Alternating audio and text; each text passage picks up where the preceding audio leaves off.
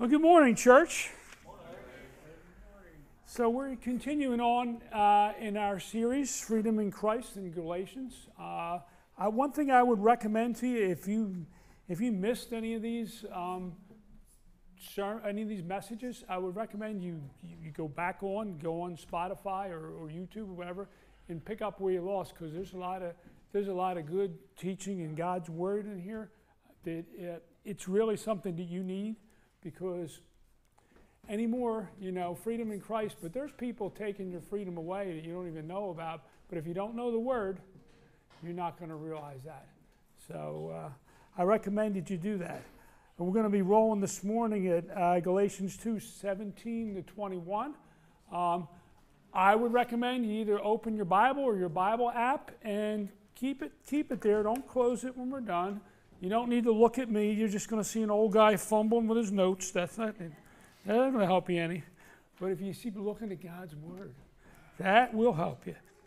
Because it does. It, it, it comes alive. God's Word is alive, it's active, and it will, it will penetrate your hearts and your minds if you let it go there. So that's important this morning. Let it go there and let, let His Word, let His Word saturate. His Word saturate your life and your heart and uh, see how much more you pick up when you do it that way. All right? So let's pray this morning before we start. Father, we just um, we just thank you, Lord. Lord, I'm as we as we look at some of these passages this morning, Lord, I'm just blown away at the grace and the love, the compassion that you have for us, Lord. So often, Lord, we we don't know how to accept gifts. Our gift is free. We, for some reason, we as, as sinful human beings think that we need to take what you've given us and add something to it, change it, move it around, or whatever. But Lord, it's just, it's there. It was given for a reason. Lord, help us just to understand that, to just accept it, and then, and after we we accept the gift and we grow in the gift, and, and that brings us just closer and closer to you and our love and you love that you have for us that's just, it's immeasurable. So, Lord, I thank you. I praise you this morning. I ask your, your love and your guidance on this study that you would uh, edify our hearts and grow our minds and, and, and just, just expand our horizons in, in, in your love. It's in Jesus' name. Amen. So we're in Galatians 2 17 to 21. All right, now, as we go through this study, it's going to be it's going to build on itself. So uh, we're going to start out. We're going to kind of go back over where we were, and then we'll go through it. So right now, we're going to read from Galatians 17.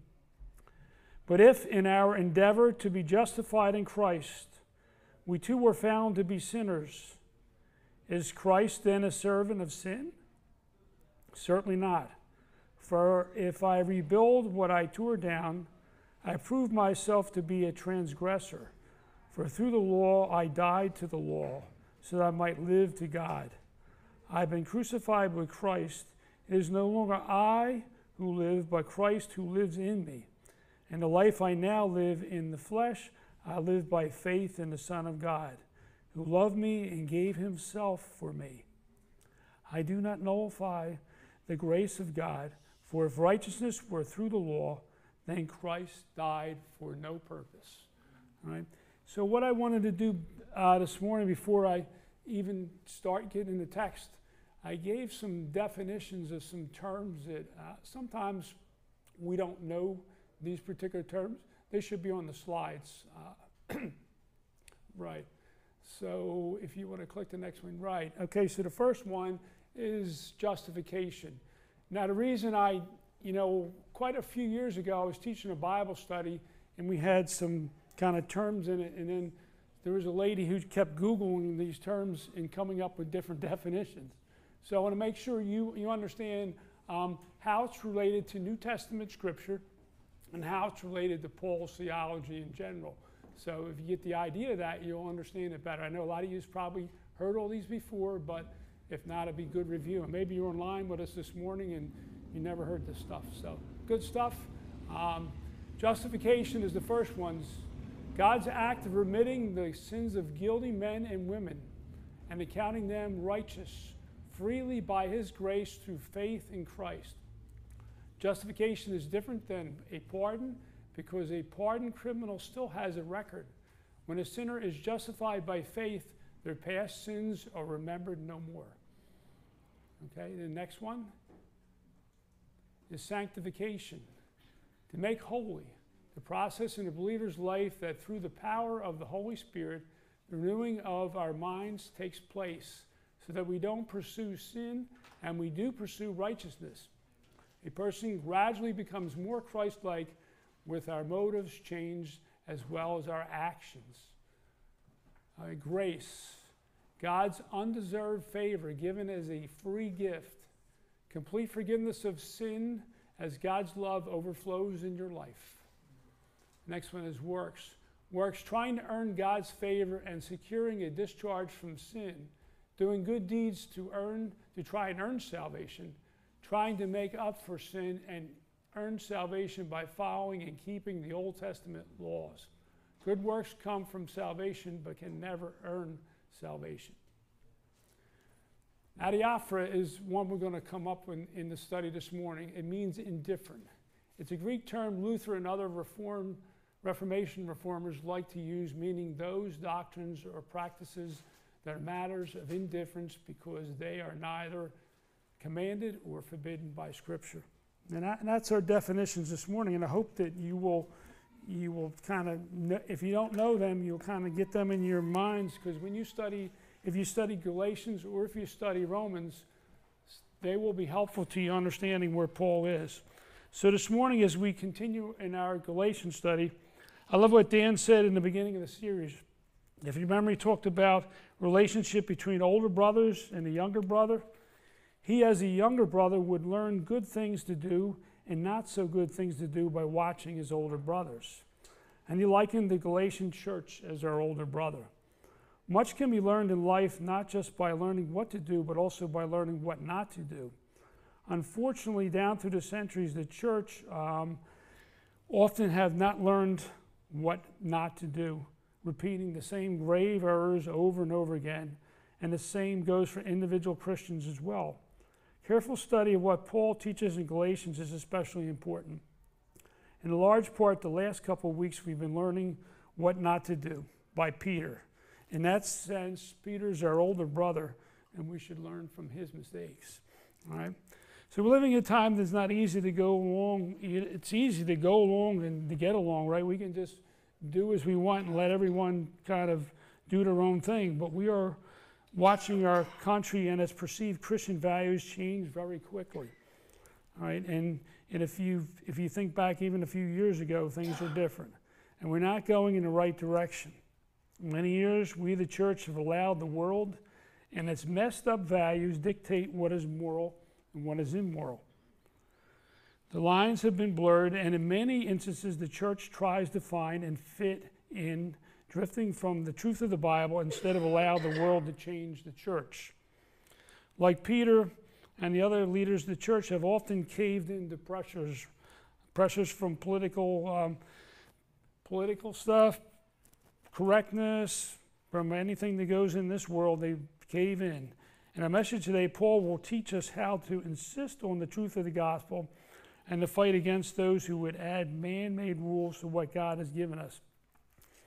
So I put this quote down. This is from uh, Richard Longenecker. He's, uh, he wrote a commentary on Galatians. There's much in this Galatian account for Christians today, living as we do in a pluralistic society and amidst many representations of the Christian faith.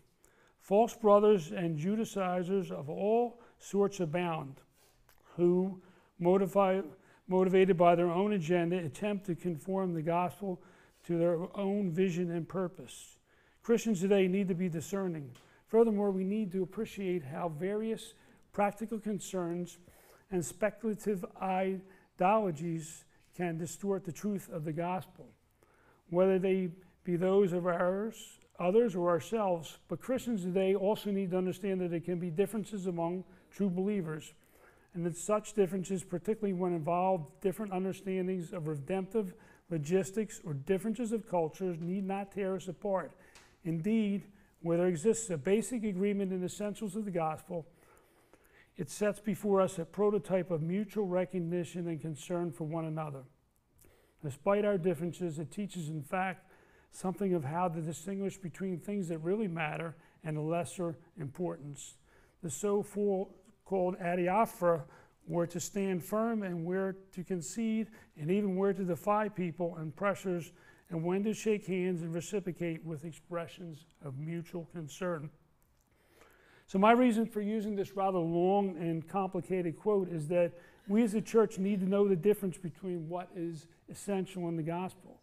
And that often is what, is what happens. We don't know the difference. And, and I'm sure in Paul's time, there was people who did not know the difference. They didn't, they didn't know they, they mixed law in with the gospel, and they didn't know the difference because they didn't know what was true and what wasn't. So, um, so often we fight over really stupid things, but um, we miss or overlook the really important salvation issues. Knowing the difference is essential for being the church of Jesus Christ. Um, that's another reason why it's important that you study books like Galatians. If you don't study it, you're not going to know it. So, um, so he mentions again that word adiaphora, and you know Lutheran reformers like using that word because that was things that really weren't that important. There were things of indifference. Um, I guess to give you an example, Mercy Gate and True Vine Church have a lot of ministry things that they like to do together and they can do together. But the things that are different about the two churches are adiaphora. They don't matter as far as, you know, when the real salvation issues come and all. So we have these things that we can do with other churches. But then on the other hand, we have things that aren't. All right? So while there are some things that come under that, that heading, places where we differ in the wrong run that don't matter, justification by faith alone, through Christ alone, is not one of them. Getting this right is a matter of life or death, spiritual life or death. So today is Father's Day. Happy Father's Day, guys. And I would say that um, at least at least some of you guys are probably going to receive a gift today of some sort. Maybe the wife brought you something, or the kids made you something, all right? Or you're going to get something special made for you today. Now, ladies, don't get the wrong idea when I tell you this. This is just hypothetical, right? Now, what do you think if later today you were told that you were getting a gift, all right? But you would not receive the gift if, until after you cut the lawn, straighten up the garage, all right? And did any of those number of chores you've been putting off for the last year, all right? How would you think about that as a gift, all right? It wouldn't be much of a gift, right? So gifts should be free with no strings attached except to the wrapping paper, right? So Christ has, so grace through Christ has no strings attached. So I titled this message "Accepting the Gift," um, which I got actually got from Romans 5:15 to 17. But and the point is, I wanted to make sure everyone understood that we're that we solely understand accepting the fact that we have done absolutely nothing when it comes to salvation. Okay, just like a gift. Um, when somebody gives you a gift, you receive it. I mean, you don't you don't ask questions. You don't. I hope you don't anyway. But you don't. You just receive the gift, and that's really all we're asked to do here. But as flawed human beings, we got to add extra stuff into it, right? In our text this morning, Paul is fighting to keep the gospel pure from those who would change it by adding works righteousness to it. The problem is, as far as a man was concerned, was not new. This was came on from the beginning of time, really, beginning of biblical time. It actually began almost at the beginning when Cain offered a sacrifice of grain to the Lord. He sinned both by disobedience bringing the wrong kind of offering. It's not what God asked for, and by offering it in the wrong spirit. Rather than bringing an animal sacrifice as God had commanded, he brought the fruit of his own labor, proudly supposing that his offering of disobedience was at least as acceptable to God as the one he had prescribed. His was the first act of works righteousness. It was a forerunner of every act since then. Every person of every year who has tried to come to God on the basis of his own merits and works or some humanly designed rules or regulations has followed in the unbelieving, race re- rejecting steps of Cain. So when Cain rejected God's prescribed animal sacrifice, he rejected God's provision for s- substitutionary salvation with a blood sacrifice pointing to eventually what? Jesus' death on the cross. Right? Often it seems that we want to make a big deal with God. In other words, in exchange for salvation, I will do this. And when you fail, the enemy will remind you that you just aren't good enough. There's a young lady in, that I work with, is one of the wait staff, and um, she'll come in a lot. She'll, and I don't know why she does this. I think she likes to annoy me with this, but she'll come in and she'll say, the other day she came in, she said, look, she said, I got really mad on the way to work. Um, this man cut me out. I flipped him the finger and uh, I cursed him out. But you know what? He, she said, I told Jesus I'm going to be good for the rest of the day. so, so obviously she didn't quite get it. And i have been trying to explain it to her. I'm still working on it. All right. So anyway, when I was saved in 1991, I had before then gone a long time without attending church. Of course, I had excuses or whatever. You know, I thought they were valid reasons at the time, but they weren't. And there isn't time to go into details this morning. I'll tell you my story at some point. But, um, but I decided after missing church for the past 13 or 14 years, I was never going to miss church again. All right? When I got saved, somehow I'd make up to God for lost worship time. So, what does that sound like to you, right? Works, right? And that's exactly what it was that trying to earn my salvation only lasted about two weeks. And after studying and praying and reading the Bible and all, I think I got, you know, God got a hold of me and said, you know what? This isn't what I want. You know? See, I had the right idea, of course, but I had the wrong motive. You know?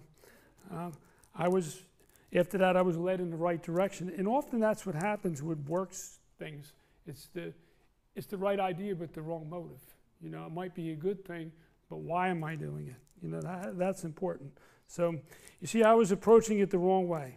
So, to make a long story short, my reason changed for church attendance this time because I was loved by my Savior and I loved worshiping Him. And it brought real joy to me, and I couldn't wait until Sunday, and I still can't. Um, so, it's, that's the difference. Not out of obligation, or trying to make up for missing all those years of church, but only for one reason, and that was to worship my Savior. Grace had come into my life. You see, it, if it stayed a works thing, I would have burned out quickly. You know, it would have been one of those things. Wow, Sundays you got to get up for church again. You know, as people often do. If it's an obligation, it will get in the way of Jesus. Ob- you know, if you just say I have to do it, it'll get in your way. It'll get in the way of your faith. So you see that makes a big difference between doing something out of obligation and doing out of love for God. If you come here on Sundays out of obligation, it's not going to work. You need to come here because of your love for Christ. In fact, that is the most important thing. So I was taught the doctrine of justification as a young boy. I had it for years in, in, in church, even when I was younger, but accepted it when I was 29. After that, I didn't work for salvation, but instead I was taught that I needed uh, to work from salvation. All right. When you ask people how they expect to become right with God, often their answer is, is based on a works definition. The works we're talking about here are those which people claim earning God's favor, right? To discharge them from sin. Sadly, for those who trust in their works and are not justified in in faith by Christ alone, the result is eternal death. Because you can't be saved, you can't be near Christ if you just want to do works. It doesn't work. You can't put the two together. And at times, people who think they got it right still mess it up. How many times have you heard this one, well meaning but still wrong? Christians answer the question of why they are God's children or how they expect to go to heaven by saying, I am right with God because I decided to let Jesus into my life or into my heart It's not only misleading, it gives the impression that they are doing something. They're saying, I decided to let him into my heart. It's an action they're doing. And again, it seems like we want to make a deal with God. In other words, in exchange for my salvation, I'm going to let you in. And does again, it doesn't work that way. So, you know, I, I, I, get the eyes out of it. It's not I, it's He, Him, capital H, Jesus. Ever, even while many Christians get it wrong by giving the message that we come right with God by something we do. We click that one slide. Thank you. Nope, move forward.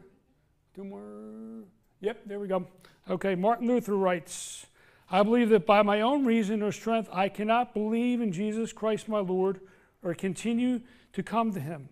But the Holy Spirit has called me through the gospel, enlightened me with his gifts, and sanctified and preserved me in the true faith. All right? So, growing up, um, there was a boy that lived near us um, when we were growing up. My friends and I gave him the name Rule Book. Because when we played two of the games that we loved to play were stickball and touch football. He would always interrupt and often ruin the game and tell us we're not following the rules. Okay? The folks who brought all the trouble for Paul were the Judaizers. They were the rule book people. They taught that you needed to add works to your salvation, this time by keeping the law of Moses. Paul explains this in Romans.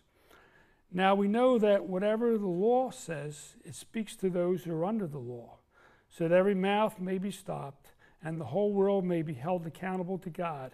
For by works of the law, no human being will be justified in his sight, since the law comes knowledge of sin. That's Romans 3 19 to 20. You see, the law is important as a mirror to show our sinfulness, but it can only reveal sin, not remove it. Grace does not mean that we throw morality out the window, however. Some folks are sadly mistaken in thinking that by saving, being saved by grace, that gives them a license to sin. You know, those who think and act this way should seriously question whether they are actually saved in the first place. When we get to verse 20, you'll see why you can't possibly take advantage of grace.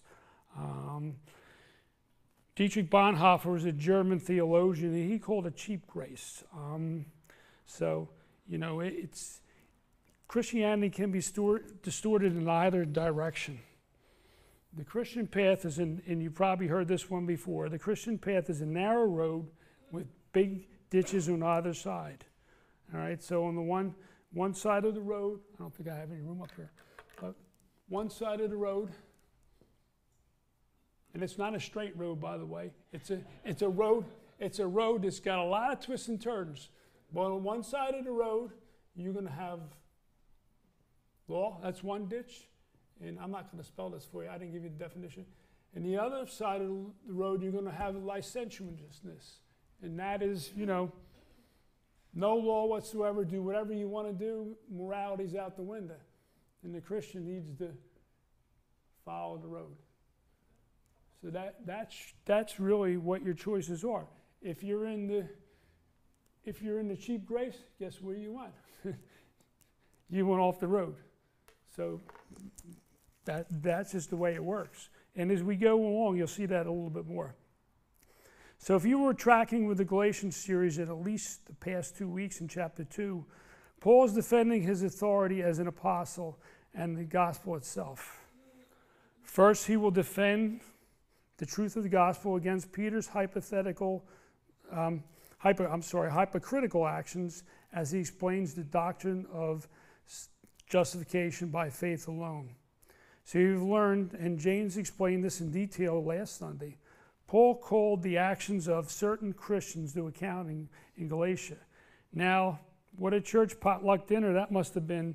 Um, you can imagine Peter normally ate with anyone, especially the Gentile believers, but all of a sudden, when a certain group comes in, and James told you all about it last week, he was compelled to sit with other Jewish believers. Um, of course, working in the kitchen, I thought, man, this must have been wild. You could imagine all the food was mixed together the pork, the beef, you know. Maybe you had some turtle and some snake in there. I don't know what they were eating. But anyway, it was all mixed together. And then all of a sudden, these guys came in and they had to separate the food. And it must have been a nightmare. But, um, you know, If they had a roast pig sitting out, they better put that one away too, right? That wouldn't have been cool either. So, um, but anyway, a joyous time of fellowship turned into a highly stressful dinner, right? Uh, they, they deviated from the gospel when their actions gave a different message than their words. You know, I'm talking about Peter. Paul will use Peter's hypocrisy as an example. Uh, a little word study the Greek term beyond hypocrisy originally referred to an actor wearing a mask to indicate a particular mood or type of character. A hypocrite is someone who masks his true self. Peter and the other Jewish believers who withdrew from the table fellowship with the Gentile believers knew what they were doing was wrong, but they were intimidated by the Judaizers. They were going against the truth of their convictions. And again, the Judaizers, they were the rulebook people. In seeking to please the hypocrites, they became hypocrites themselves, causing even more trouble in the church at Antioch. You know, Paul reminds Peter that he himself did not live under strict obedience to the law. He probably said something like this Hey, Peter, you eat bacon, ham, and lobster. You don't keep the kosher diet now because certain visitors are here. You act like you follow a strict kosher diet. Paul was deeply concerned about the divisions in the church at Antioch. Um, it was once like a thriving church that Christians were Jews and Gentiles were together. Now there became factions. Um, you know, and there was a big problem now regarding how Gentile believers could enter into the church. The false teachers, the Judaizers, the rulebook people, were teaching that believers were saved in part by keeping their ceremonial law and continued to be bound by that law to maintain their salvation. The actions of Peter and the other Jewish believers, Barnabas included in Antioch, were going against the gospel itself. By going along with the Judaizers by example, even if not by doctrine, that was fracturing, it was tearing the church apart. The fact that Peter and Barnabas were spiritual leaders made the matter even worse. For years, they had taught that salvation was by faith alone, and they themselves were good examples of that teaching. But by caving into the pressures of the false teachers, they caused many other believers to stumble with them. So, leading up to verse 17, Paul is condemning those who would add works to justification. In other words, Christ died for you, plus you need to observe the ceremonial laws. Paul brings forth one of the most forceful statements in Scripture about the doctrine of justification. And it's, you'll find it in several places in the Bible. We ourselves are Jews by birth and not Gentile sinners. Yet we know that a person is justified not by works of the law, but through faith in Jesus Christ. Not by works of the law, because by works of the law, no one will be justified. This way, the very doctrine that Peter and the others were, in effect, going against. All right? So, in setting forth the true doctrine of justification, Paul will state what in verses 15 to 16 by placing their faith in Jesus Christ, Paul points out that the Jewish law was not able to make them right with God, only an act of grace received through faith in Christ. Paul then will give a defense, and that's that we're actually into our, our verses this morning. This is Paul's defense of, of justification by faith alone. So if you look at verse 17, uh, it goes like this But if in our endeavors to be justified in Christ we too were found to be sinners, is Christ certainly a servant of sin? Certainly not. Verse 17 takes a little careful study to get the most out of it. As you look at Paul's whole defense in verses 17 21, you'll get the whole picture. Now, scholars may disagree if you can kind of picture this, whether Verse 17 should be read as a question Paul is now putting to his Galatian hearers as he wrote, or an actual question he asked Peter when he was in Antioch. I would agree with, I would think it was the one in Antioch, but you can make your own decision there. Uh, by their behavior, Peter and the other Jewish Christians at Antioch had given approval to the Judaizers' idea that is necessary for a Gentile to keep the Jewish rituals before they could become a Christian.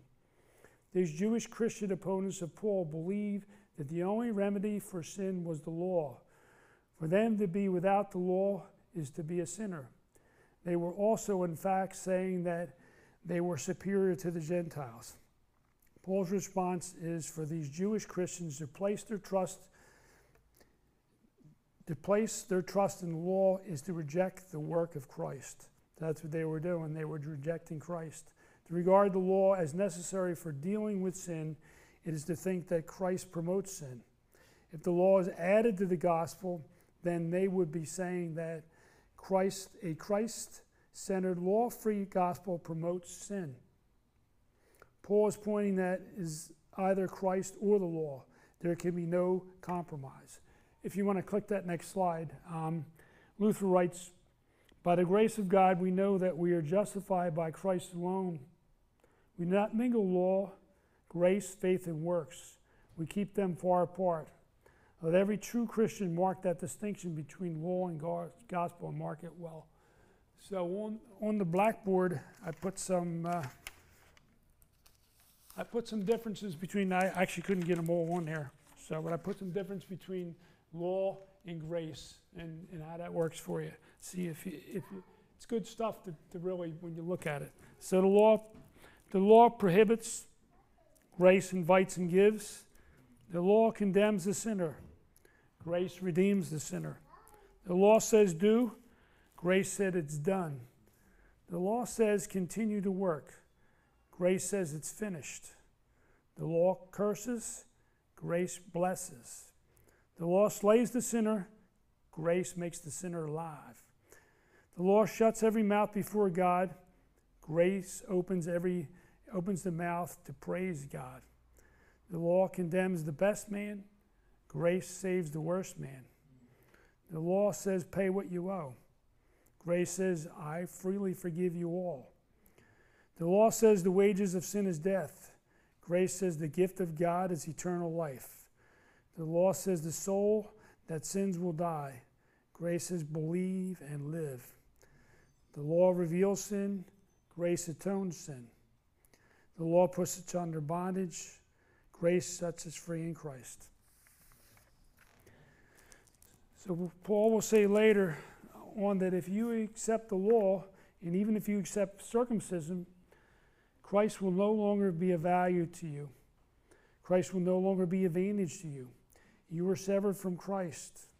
You who will be justified by law, you have fallen away from grace. To rely on the law to curb sin and attain righteousness is to reject Christ. Paul is pointing out this should be unthinkable for his readers. So, Paul's first point was to show that if the Judaizers were correct in their doctrine that believers are saved in part by keeping the ceremonial law and continue to be bound by that law, to maintain their salvation. Then, even before they arrived in Antioch, then Peter, Barnabas, and all the Christians were sinners by fellowshipping with the Gentiles. Now, Paul's second point was even more devastating, probably for Peter. Um, if the Judaizers were right, then Christ was wrong and had been teaching people to sin. Jesus had, in fact, taught that food could not contaminate a person. Um, he said, Do you know, do you not see that whatever goes into a person from the outside cannot defile him? Since it enters not his heart, but his stomach, and expelled. By this, thus he declared all foods clean. In Acts 10, through the vision of unclean animals and a dramatic conversion of Cornelius, Peter had been given direct evidence that Gentile believers were in every way equal to Jewish believers. In many other occasions, in many ways, Jesus had taught that those who belonged to him were one with him and also one with each other. Jesus this, prayed this prayer shortly before his arrest and trial and crucifixion. Jesus prayed for the unity of all believers, I and them and you and me, that they may become perfectly one, so that the world knew would know that you sent me and loved me as you loved him. So how so, what did Paul is basically telling how can you separate Jews and Gentiles when Christ died for both of them and Christ prayed for both of them and Christ, that wasn't his plan. Paul points out that the Judaizers were right. If the Judaizers were right, then Jesus was wrong and a servant of sin. The truth of Paul's argument was inescapable. Paul's argument to Peter probably went something like this Peter, you and I did not find salvation through the law, we found it through faith in Christ. But now, after being saved, you go back into the law. This means that Christ alone did not save you, otherwise, you would not have needed the law. So then Christ actually made you a sinner. But to his own question, Paul immediately responded, Certainly not. One commentator points out that it must have been painful for Paul to even hypothetically suggest that Christ could participate in sin and even promote it. But the drastic danger of legalism that the Judaizers were promoting called for drastic logic, and I think Paul had no other way to bring Peter and the others to his senses by to really give it to him in that way. Verse 18 Paul graciously uses himself as an example. For, for I build up what I tore down, I have proved myself to be a transgressor. When Paul says the things that I tore down, he means the false system of legalism, done away by the preaching of salvation by grace alone through faith alone. Legalism puts salvation on the basis of good works, but if salvation is by works as they claimed, if not of grace and cannot result in peace of mind because no one could possibly know if they had done enough good works to be saved. Um, that was one of Martin Luther's peeves in the Middle Ages. He fought against that very false teaching, as he put it. Um, that teaching like that would terrify consciousness by never being able to know if they really done enough for salvation. Paul, of course, is actually speaking of Peter here by adding the law back in, bringing a system of legalism that totally destroyed by Christ's atoning death on the cross. All right? So today, people are still trying to build the law back up, even though it has been torn down. Unfortunately, there are so called evangelical churches that add law to salvation because they're afraid, just like the Judaizers, that too much freedom will cause people to sin whatever reason, it seems that we just can't seem to trust God and need to add to His Word. I've been in churches where stewardship is often taught in a very legalistic way. And don't get me wrong, stewardship is really important, and it's a topic of, I'm sure, of another sermon. But um, it shouldn't be put in a way that says you give X percentage of your of your income, and then if you don't, then you know salvation isn't yours, and, and churches actually hammer it down your throat in that in that particular way. Um, so, another way that um, Christians add the back the law back in, and I, I still remember when I was a kid, um, the misquoting of Bible verses or interpreting them out of context. Um, two examples when you know growing up 60s late 70s were, these were two examples that we had um, two, two, especially your really legalistic churches. One of them was tattoos, and the other one was long hair. They thought that they could teach you, you know, and, and, and it's ridiculous. The one, I don't know, with tattoos is Leviticus 19. It, it makes no sense, totally out of context. But if you if you go to the Bible with this preconceived thing, I want to prove this, and then just pick a verse, that's legalism. And, and that happens, you know, that happens all the time. It happens now. It happened in, in the 60s and 70s. That was a big thing. People didn't like long hair. Let's find a verse, you know, against it. And, you know, totally, totally ridiculous. But people, people stood there and actually said, yes, oh, yeah, long hair. And then people were, you know, people were ostracized for, doing that. Hippie, you know, hippie, no good. Satan got a hold of you. Get a haircut, right? Yeah, yeah. That's exact, and that's exact. You were there, Tom. You know exactly what happened. Yeah, yeah. So, yeah. So, so, and there's also new legalism that's crept into our churches. The teaching of concepts that line up or embrace political correctness in popular culture. Um, the gospel itself has systematically been replaced with a new form of uh, the gospel, which says, you know, everything's okay, you know, there's no sin or anything else. But then when they did that, the new legalism now is coming in that does not necessarily recognize sin, but it instead teaches that a person is justified by his or her care for creation and the created. Uh, and has been totally left God out of the picture altogether. Uh, and now condemnation comes for those who don't conform to this new legalism. If you don't conform to what's politically correct, then you're condemned. And that's taught in churches uh, across the country. Um, but instead of building the law back up, we should conclude that we are justified by faith only in Christ without the works of the law. Now, after a person is justified and saved by faith in Christ, he or she knows that in their imputed righteousness they no longer are likely to be idle. You know, here's where here's where working from salvation comes in.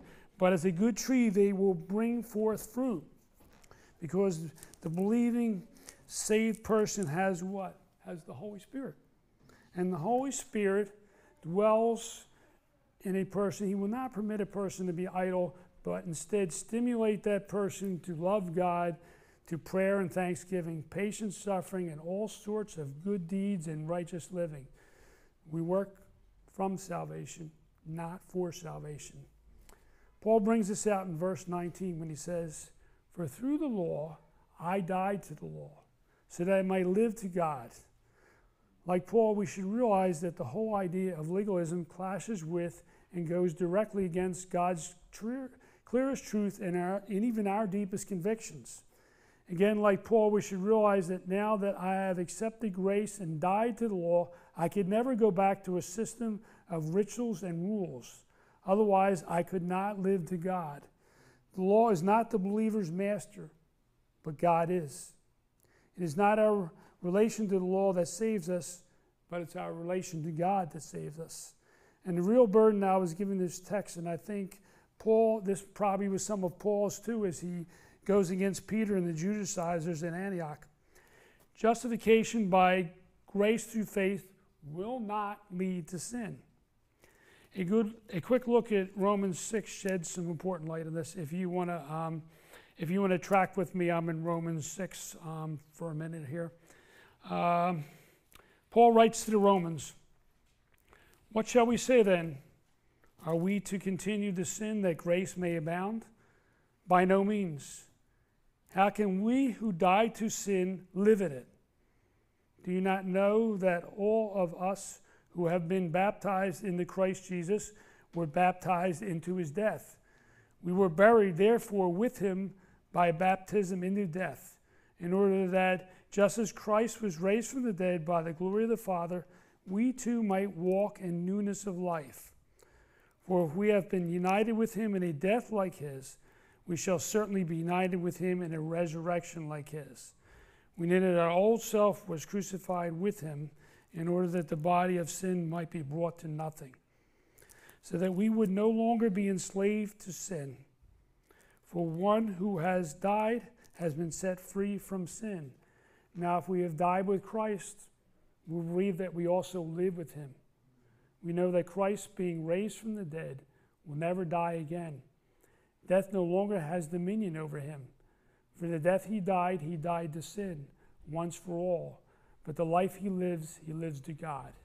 So you also must consider yourself dead to sin and alive to God in Christ Jesus. Let no sin, therefore, reign in your mortal body to make you obey its passions.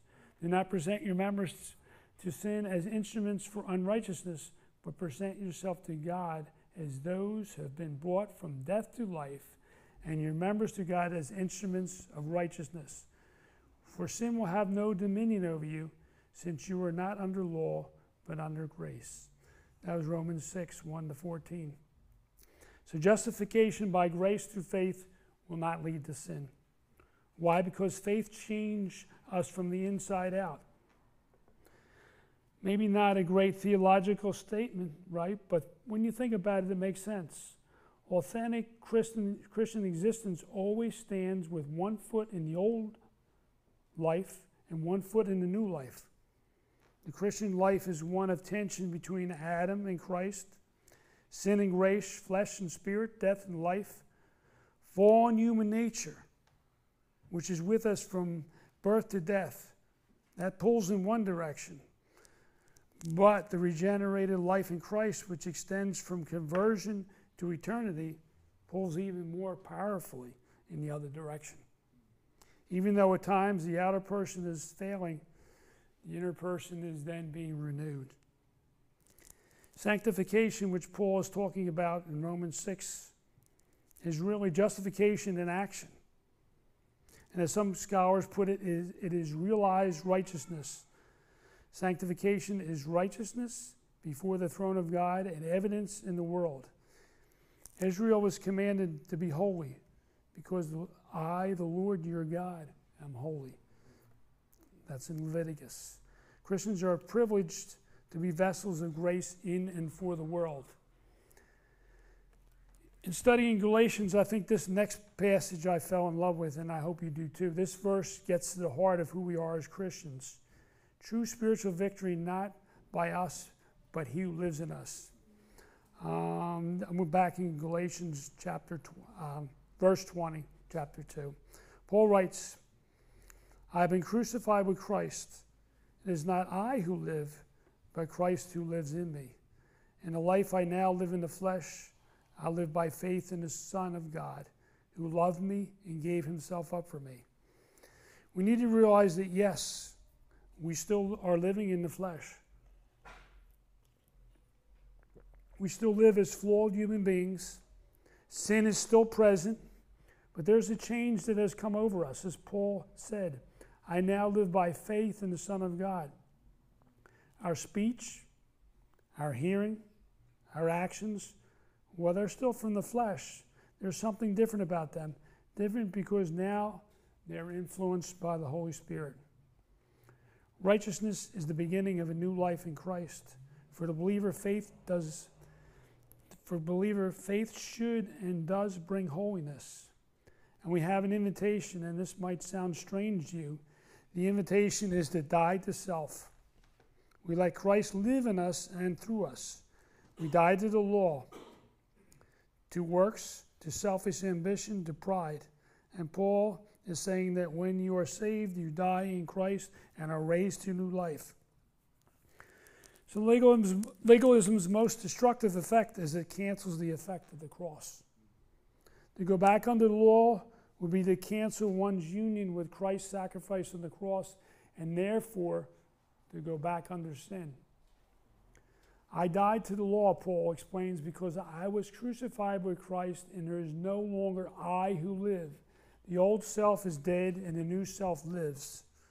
Paul testifies, and this goes for us as well.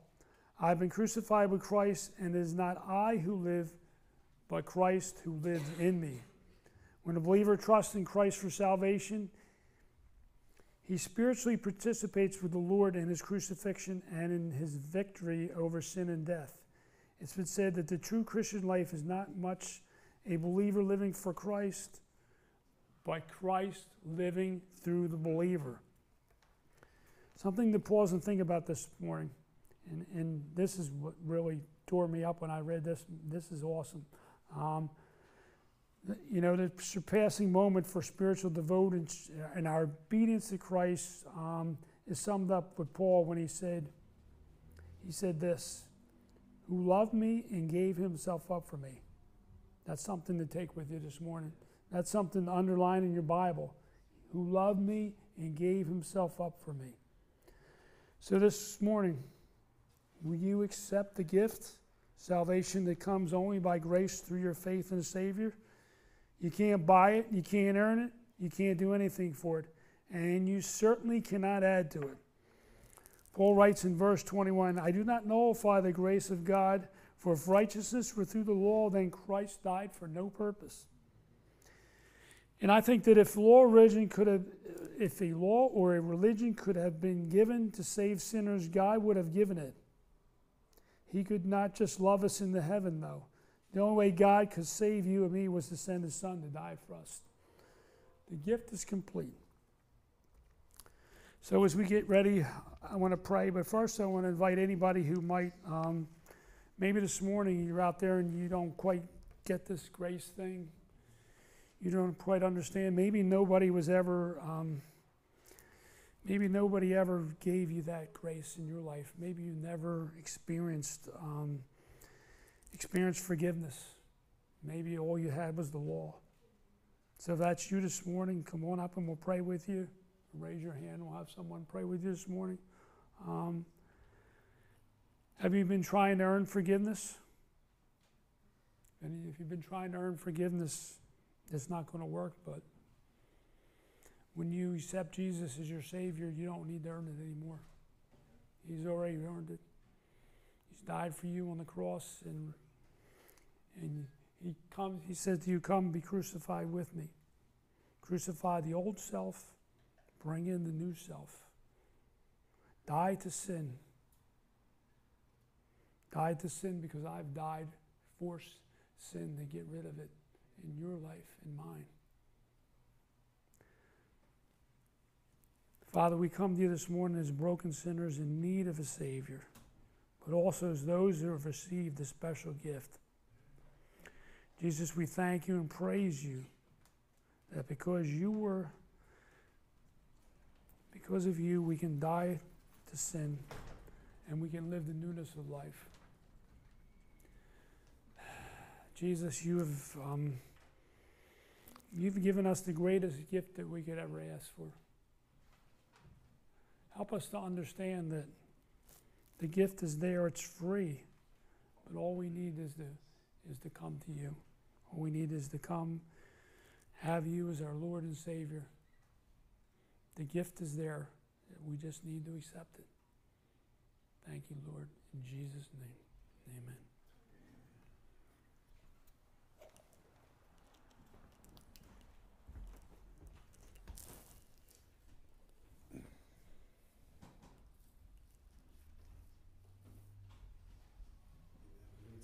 The Lord's table together. I'll invite you guys to go ahead and uh, go back to the black round tables in the back and grab the elements and return to your seats.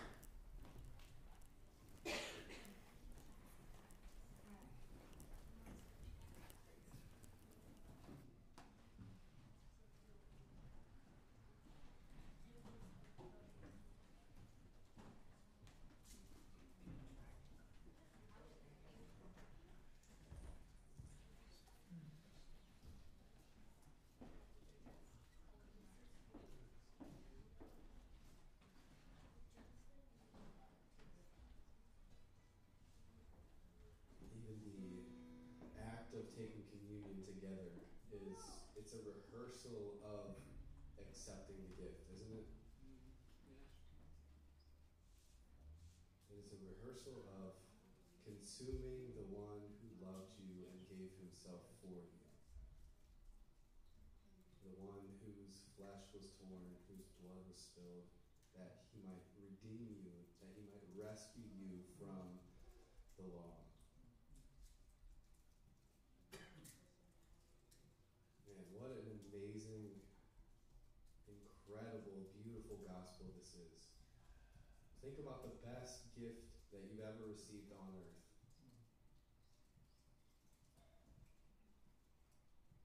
And just put yourself back in that moment of receiving that incredible gift. There's nothing that you can do to earn it. There's nothing that you can do to, to pay it back or to make up for it, but you just receive it, you accept it.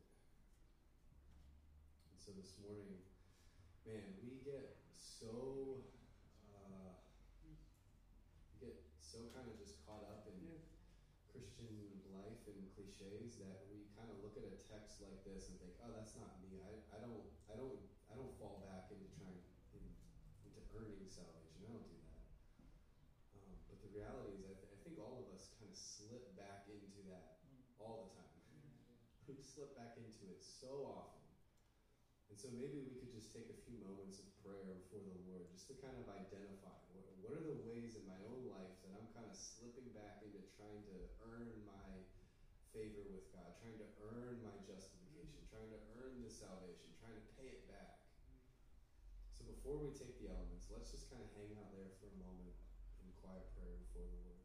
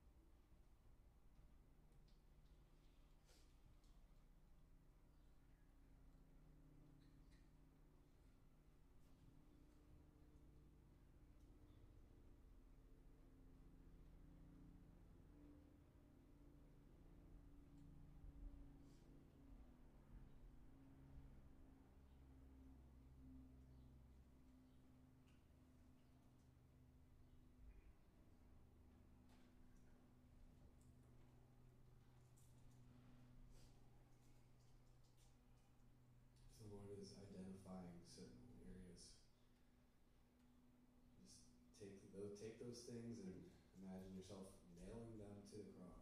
Those, those things are nailed to the cross with Jesus. Those things are buried with him in his death. He has raised you up to newness of life. Paul writes this in 1 Corinthians I received from the Lord what I also delivered to you. That the Lord Jesus, on the night when he was betrayed, took bread. When he had given thanks, he broke it, and he said, This is my body, which is for you. Do this in remembrance of me. Let's take the bread together.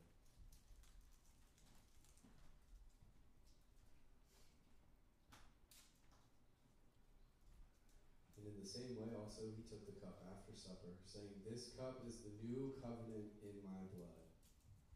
This cup is the new covenant of salvation by grace. Do this as often as you drink it in remembrance of me. For as often as you eat this bread and drink the cup, you proclaim the Lord's death until he comes. Let's take the cup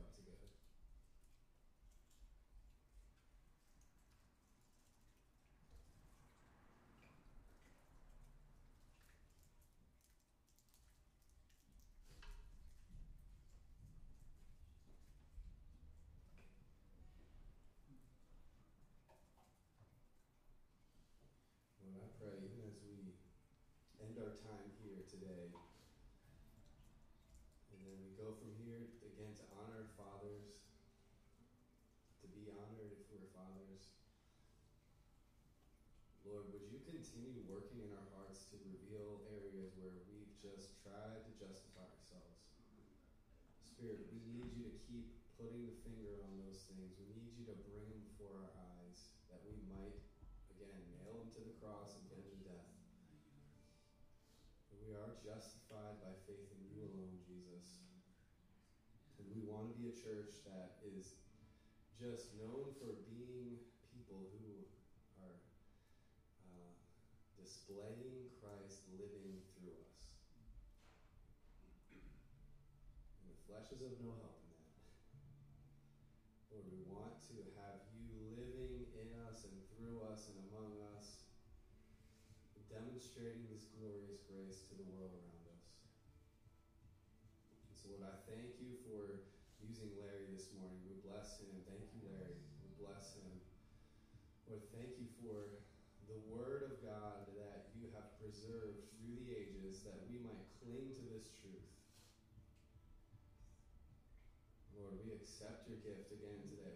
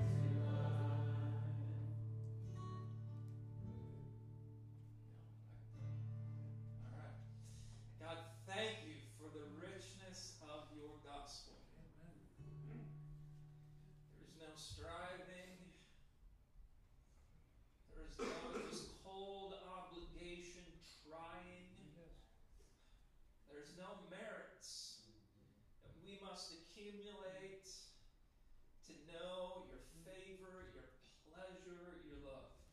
Jesus, thank you that you bore it fully in yourself. Mm.